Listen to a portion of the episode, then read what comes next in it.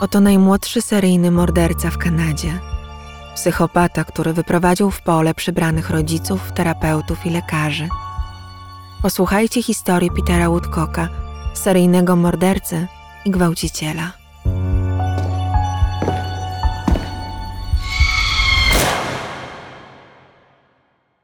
Urodził się 5 marca 1939 roku w Peterborough w Ontario. Jego matka, Waita Woodcock, miała zaledwie 17 lat. Była pracownicą miejscowej fabryki. Po miesiącu od porodu z nieznanych do dziś przyczyn oddała chłopca do adopcji. Agencja adopcyjna zaznaczyła w aktach dziecka, że niemal bezustannie płacze i ma problemy z przyjmowaniem pokarmu. Pierwsze trzy lata życia Peter tułał się od rodziny do rodziny. Nie okazywano mu troski, ciepła i nie przytulano. Dziecko pozostawiano samo sobie.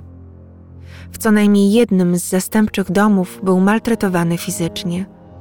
Cierpiał z powodu poważnego urazu szyi, prawdopodobnie ktoś próbował skręcić mu kark. Po skończeniu roku bał się niemal każdego, kto się do niego zbliżył. Mowa chłopca była niewyraźna, przypominała bardziej zwierzęce odgłosy niż język dziecka. Ostatecznie trafił do zamożnej, dobrej rodziny. Frank i Susan Maynard mieszkali w dużym domu przy Lytton Boulevard w Toronto. Nowi rodzice posiadający już rodzonego syna zapewnili Peterowi edukację w prywatnej szkole, odpowiednią opiekę oraz terapię. Szczególnie Susan bardzo mocno przywiązała się do chłopca. Peter długo zmagał się z traumami z wczesnego dzieciństwa. Krzyczał przy kontaktach z obcymi. Rodzice zabrali go do Hospital for Sick Children w Toronto, jednego z najlepszych na świecie szpitali pediatrycznych, który zachował zresztą to wyróżnienie po dziś dzień. Tam zauważono u niego pierwsze objawy schizofrenii.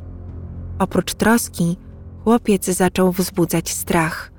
Maynardowie bali się zostawiać przybranego syna samego, w obawie, że podpali dom.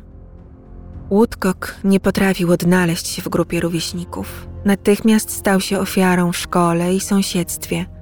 Wyśmiewano się z drobnego chłopaka w okularach, który miał ogromne problemy w relacjach z innymi. Kpiny bolały równie mocno jak zadawane mu przez innych ciosy. Peter znalazł remedium na codzienne drwiny. Uciekał od nich, wędrując samotnie po okolicach Toronto. Miał na to przyzwolenie rodziców, którzy widzieli, że spacery sprawiają mu największą radość i wytchnienie. Children's Aid Society, instytucja, której Waita Woodcock przekazała chłopca i która miała nad nim pieczę przez czas jego adopcji, tak opisała w raporcie jedenastoletniego Petera. Drobna budowa ciała, schludny wygląd, oczy jasne i szeroko otwarte, zmartwiony wyraz twarzy, czasem krzywe spojrzenie. Chodzi energicznie, wyprostowany, porusza się szybko, w rozmowie zainteresowany, wędruje bez końca, bo czuje się tak zdenerwowany, że po prostu musi uciec. Ma niewielką zdolność do samokontroli – Pokazuje wszystko, co myśli i okazuje nadmierne przywiązanie do swojej przybranej matki. Chociaż werbalizuje swoją niechęć do innych dzieci, nigdy nie zaatakował fizycznie żadnego z nich. Peter najwyraźniej nie ma przyjaciół. Od czasu do czasu bawi się z młodszymi dziećmi, kierując zabawą. Tej opinii zawartych jest kilka elektryzujących sygnałów, jakich nie wychwycili specjaliści z Children's Aid Society. Podczas zwiedzania Canadian National Exhibition, corocznych targów w Toronto, największej imprezy targowej w kraju, jedenastoletni Peter powiedział do pracownicy socjalnej, która mu towarzyszyła: Chciałbym, żeby bomba spadła na wystawę i zabiła wszystkie dzieci. Kobieta opowie o tym dopiero za kilka lat, podczas procesu w sądzie. Ponieważ problemów przybywało, wysłano go do szkoły dla dzieci emocjonalnie zaburzonych w Kingston w Ontario. Tam zaczął okazywać swój silny popęd seksualny wobec innych dzieci. Woodcock twierdził, że odbył stosunek seksualny z dwunastoletnią dziewczynką za jej pełną zgodą. On miał wówczas 13 lat. Kiedy miał 15 lat, usunięto go ze szkoły specjalnej i wrócił do swojego zastępczego domu. Wkrótce ponownie chodził do prywatnej szkoły, gdzie trudności w kontaktach z rówieśnikami nasiliły się. W wieku 16 lat posłano go do publicznego liceum. Dzieci z sąsiedztwa rozpoznały w nim niedorajdę z Litton Boulevard i oczywiście okrutnie prześladowały. Wytrzymał tam tylko sześć tygodni. Nie było wyjścia. Przeniesiono go na powrót do prywatnej placówki. Rówieśnicy nie znosili Petera, ale nauczyciele zapamiętali go jako bardzo inteligentnego ucznia, utalentowanego w naukach ścisłych, historii i angielskim, który zazwyczaj uzyskiwał 100% punktów na testach. Frank i Susan z czasem pozwolili przybranemu synowi na coraz dalsze wędrówki po obrzeżach miasta, nie tylko pieszo, ale także pociągiem i na rowerze. Ów rower, czerwono-biały szwin, był najcenniejszym skarbem Petera. Jeżdżąc po okolicy pozornie bez celu, zaspokajał kompulsywną potrzebę wędrówki. Jeździł do granic miasta, także w trakcie mroźnych zim w Toronto. Podczas jazdy fantazjował, że jest przywódcą gangu 500 niewidzialnych chłopców na rowerach. Nazywał go Winchester Heights Gang. Jego fantazje związane były z zadawaniem bólu i uśmiercaniem innych ludzi. Na początku 1956 roku silny popęd seksualny, zwłaszcza do dzieci, oraz fascynacja ludzkim ciałem przejęły kontrolę nad 17-letnim Peterem. Chłopak studiował w domu godzinami książki o anatomii, którymi karmił swoje mroczne fantazje. Chudy, drobny nastolatek w myślach i niestety nie tylko, grał w gry, które określał sex games. Polegały na duszeniu dzieci do nieprzytomności, rozbieraniu ich i molestowaniu. Jego przybrani rodzice byli świadomi fantazji chłopaka i kompulsywnych zachowań, ale nie wiedzieli, że podczas wędrówek rzeczywiście seksualnie molestował dzieci. Prawdopodobnie skrzywdził ponad setkę dzieciaków. 15 września 1956 roku Peter jeździł na rowerze w okolicach terenów targowych Exhibition Place, gdzie spotkał bawiącego się Wayne'a Maleta. Zwabił siedmiolatka w ustronne miejsce obietnicą przejażdżki na rowerze. Gdy po jakimś czasie wyszedł z Exhibition Place sam, zaczepił ochroniarza i powiedział mu, że widział chłopaka podobnego do niego, który uciekał w podejrzanym pośpiechu. Ciało Wayna Maleta odnaleziono 16 września nad ranem. Leżało na brzuchu. Ubranie dziecka ściągnięto, po czym ubrano zwłoki ponownie. Twarz Wayna zanurzona była w błocie. Na jego ciele znaleziono dwa ślady po ugryzieniu. Jeden na łydce, drugi na pośladku. Nie było jednak śladów gwałtu. Pobliżu zwłok zauważono rozrzucone monety. Sprawca załatwił też potrzebę fizjologiczną obok ciała ofiary. Policja w Toronto aresztowała innego chłopaka pod zarzutem morderstwa Wayne'a Maleta. Czternastoletni Ron Moffat dopiero co pokłócił się z rodzicami i zwiał z domu. Państwo Moffat zgłosili jego zaginięcie. Po sekcji zwłok siedmiolatka patolodzy wskazali, że ślady pogryzień na ciele ofiary pozostawiła młoda osoba i tak zaczęto typować sprawcę. Ron Moffat, zbuntowany nastolatek zatrudniony na terenie wystawy, idealnie pasował na mordercę dziecka. Chłopca aresztowano i zaprowadzono do małego pokoju przesłuchań. Przesłuchujący grali rolę dobrego i złego policjanta, o czym Moffat opowiedział dopiero wiele lat później w książce The Boy on the Bicycle. Pod naciskiem, pod presją fizyczną i psychiczną, co w tamtych czasach nie było rzadkością, przyznał się po kilku godzinach maglowania do winy. W tym czasie jego rodzice nawet nie wiedzieli, że został zabrany na posterunek. Pomimo, że znaleźli się świadkowie, którzy widzieli Rona w kinie daleko od miejsca zbrodni, w czasie, gdy zginął Wayne, uznano chłopaka winnym i wysłano do poprawczaka. Policja zdawała sobie sprawę, że seryjny drapieżnik poluje na ulicach Toronto, ale nie wypuszczono Moffata. Siedział osiem miesięcy w zakładzie poprawczym. Uwolniono go dopiero po złapaniu Woodcocka. O zwolnienie postarali się rodzice Rona, którzy przez te miesiące stracili wszystko: syna, przyjaciół, sympatię sąsiadów. Wyprzedawali meble, by opłacać prawników. Zabójca miał na sumieniu nie tylko życie dziecka. Dziewięcioletni Gary Morris zginął 9 października 1956 roku. Woodcock akurat jeździł po Cabbage Town. To urokliwa dzielnica Toronto, zabudowana pięknymi wiktoriańskimi domami. Peter znów wypróbował ten sam wabik. Zaproponował chłopcu przejażdżkę. Zabrał go na plażę Cherry Beach u wybrzeży jeziora Ontario, 15 minut rowerem od Cabbage Town. Tam dusił chłopca i pobił go na śmierć. Martwego Morisa porzucił w gęstych zaroślach. Podczas sekcji zwłok ustalono, że przyczyną śmierci dziecka było pęknięcie wątroby. Woodcock po prostu go zadeptał. Ciało znaleziono ze śladami pogryzienia na szyi. Ubrania zdjęto z ofiary, po czym ubrano ją z powrotem. W pobliżu zwłok sprawca rytualnie porozrzucał spinacze do papieru, tak jak przedtem rozsypał monety. Był to podpis zabójcy. Peter zamordował czteroletnią Carol Voice 14 stycznia 1957 roku w wąwozie pod wiaduktem księcia Edwarda. Zaczepił dziewczynkę i jak zwykle zaproponował przejażdżkę. Pojechał z nią pod wiadukt, gdzie poddusił dziecko do utraty jego przytomności, rozebrał i wykorzystał seksualnie. Śmierć czterolatki spowodowało wciśnięcie gałęzi do jej waginy.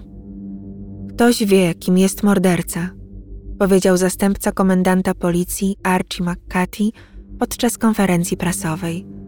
Wysłał 250 detektywów na polowanie w Toronto. Mieli odnaleźć zabójcę.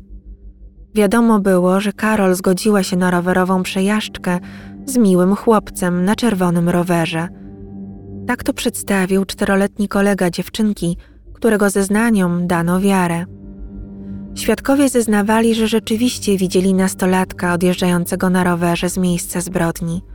Walter Ball, artysta pracujący dla dziennika Toronto Daily Star, stworzył portret pamięciowy mordercy. Czarno-biały rysunek przedstawiający młodego chłopaka w okularach i na rowerze opublikowano na pierwszej stronie gazety. Policja przesłuchała 300 chłopców podobnych do sprawcy. Wytypowano Woodcocka – Podejrzenia wzmocniła sytuacja sprzed kilku miesięcy. W czerwcu 1956 roku został zatrzymany w związku z zaginięciem innej dziewczynki, którą odnaleziono w jego towarzystwie. Porównano ślady kół jego roweru ze śladami pozostawionymi na śniegu na miejscu zbrodni. Oczywiście pasowały idealnie. Peter Woodcock został aresztowany 21 stycznia 1957 roku, trzy dni po zamordowaniu maleńkiej Karol. Przyznał się do popełnienia trzech morderstw. Pokazał policji miejsca na obrzeżach miasta, do których zwabiał lub siłą przyprowadzał dzieci i molestował. Oskarżono go tylko o zamordowanie Karol. 11 kwietnia 1957 roku, po czterech dniach procesu i dwugodzinnej naradzie, sąd uznał go za niepoczytalnego i zwolnił z odpowiedzialności za popełniony czyn. Z powodu szaleństwa, jak wówczas mówiono, trafił do Pentenguishin, do filii szpitala Oak Ridge, najlepiej zabezpieczonego zakładu psychiatrycznego w Kanadzie. Kochaliśmy go jak nasze własne dziecko.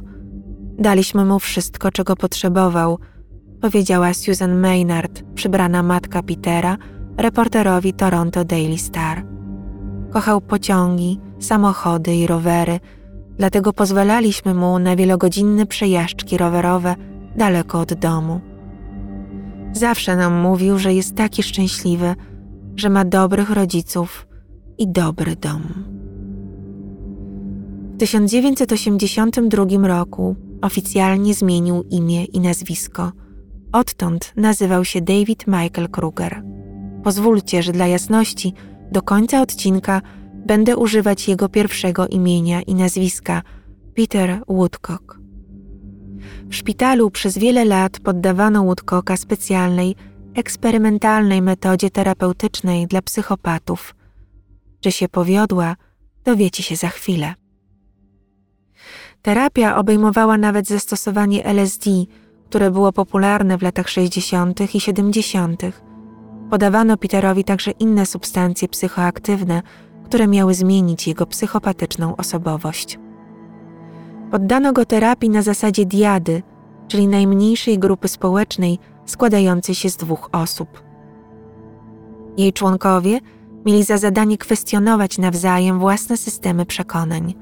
Terapia zyskała miano The Hundred Day Hating 100 dni nienawiści, podczas których psychopaci zamknięci razem w pomieszczeniu byli zmuszani do rozbudzenia w sobie empatii. Woodcock pomieszkiwał w gigantycznej, ciemnej, sztucznej macicy przez wiele dni. Był dosłownie królikiem doświadczalnym, tak jak reszta pacjentów. Tego typu terapia była modna na przełomie lat 50. i 60. Promował ją psycholog z Harvardu i ekspert do spraw przesłuchań Henry Murray. Testował swoje pomysły na studentach. Tu muszę wtrącić małą dygresję. Jednym z badanych przez niego studentów był Ted Kaczynski, późniejszy osławiony Unabomber, terroryzujący przez wiele lat Amerykę. Od 1958 roku brał on udział w poniżającym eksperymencie psychologicznym sprawdzającym odporność na stres oraz dezintegrację osobowości. Badanie zostało przeprowadzone dla Biura Służb Strategicznych poprzednika CIA. Chciano w ten sposób zweryfikować zdolności kandydatów do służb specjalnych.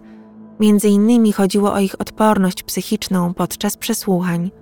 Uczestnicy eksperymentu pracujący w diadach byli poniżani, a ich osobiste przekonania wyśmiewane.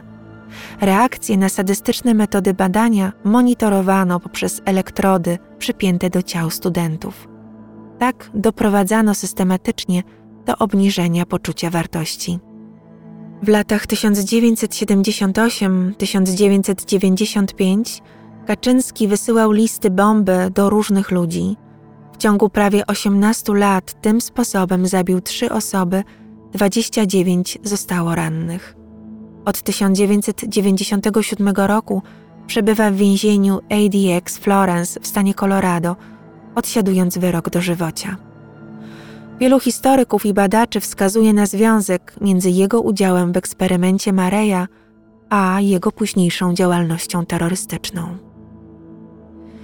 Woodcock nie zareagował dobrze na stosowane na nim terapie. Był odporny. Nie był też idealnym osadzonym. Często zmuszał do seksu innych współwięźniów, którzy byli od niego słabsi psychicznie – Przekonał kolegów, że ma kontakt z gangiem The Brotherhood, braterstwo, który pomaga mu z zewnątrz. Żeby dołączyć do tej grupy, trzeba było oralnie zaspokajać Petera i przynosić mu podarunki, na przykład papierosy. W 1991 roku, po 34 latach, pacjenta przeniesiono do mniej restrykcyjnej instytucji, do szpitala Brockville Lekarze ocenili bardzo wysoko jego proces resocjalizacji.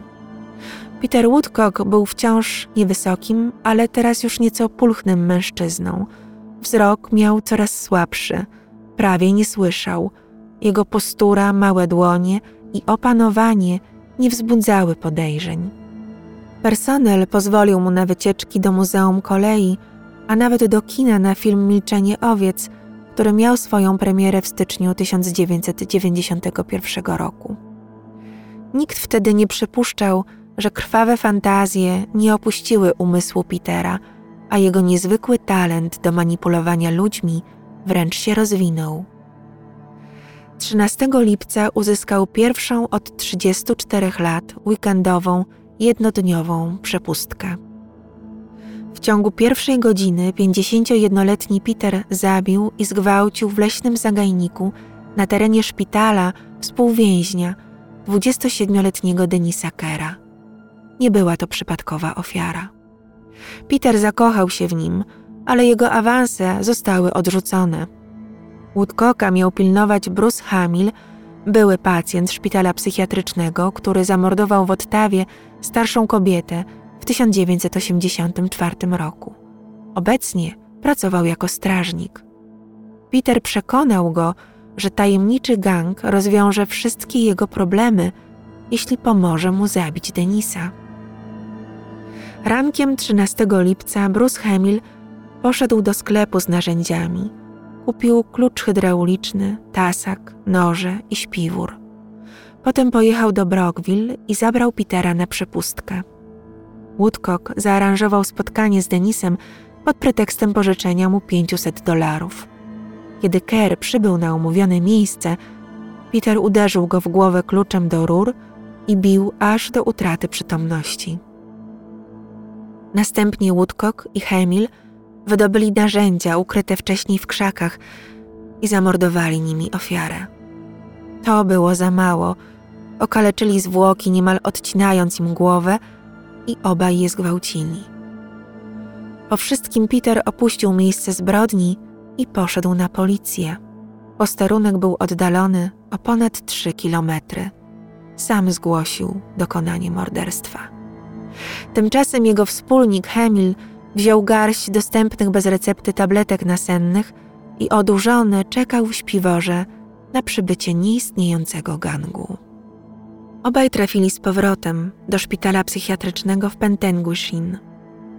Woodcock podczas przesłuchania powiedział, że zabiłby kolejną osobę, ale był zbyt zmęczony.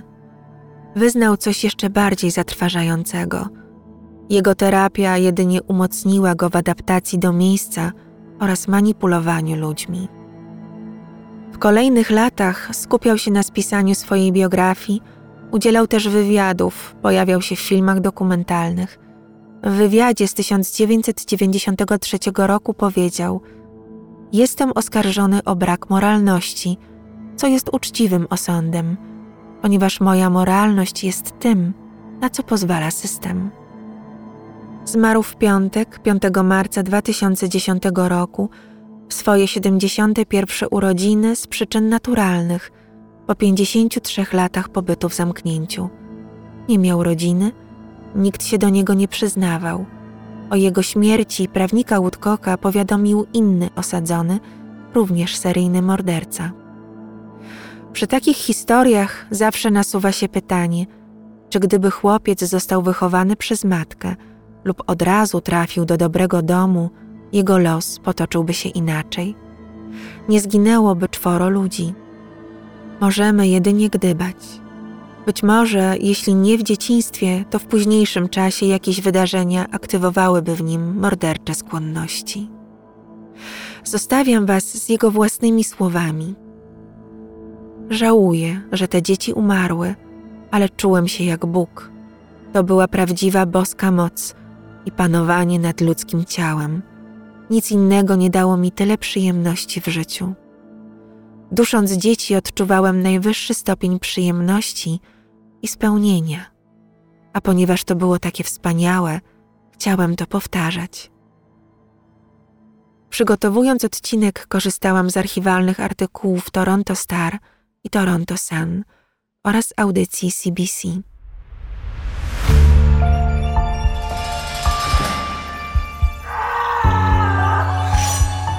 Dziękuję za wysłuchanie opowieści o niepozornym, acz szalenie groźnym mordercy. Zapraszam na kolejne historie. Świat pełen jest makabry i złych ludzi. Renata z worka kości.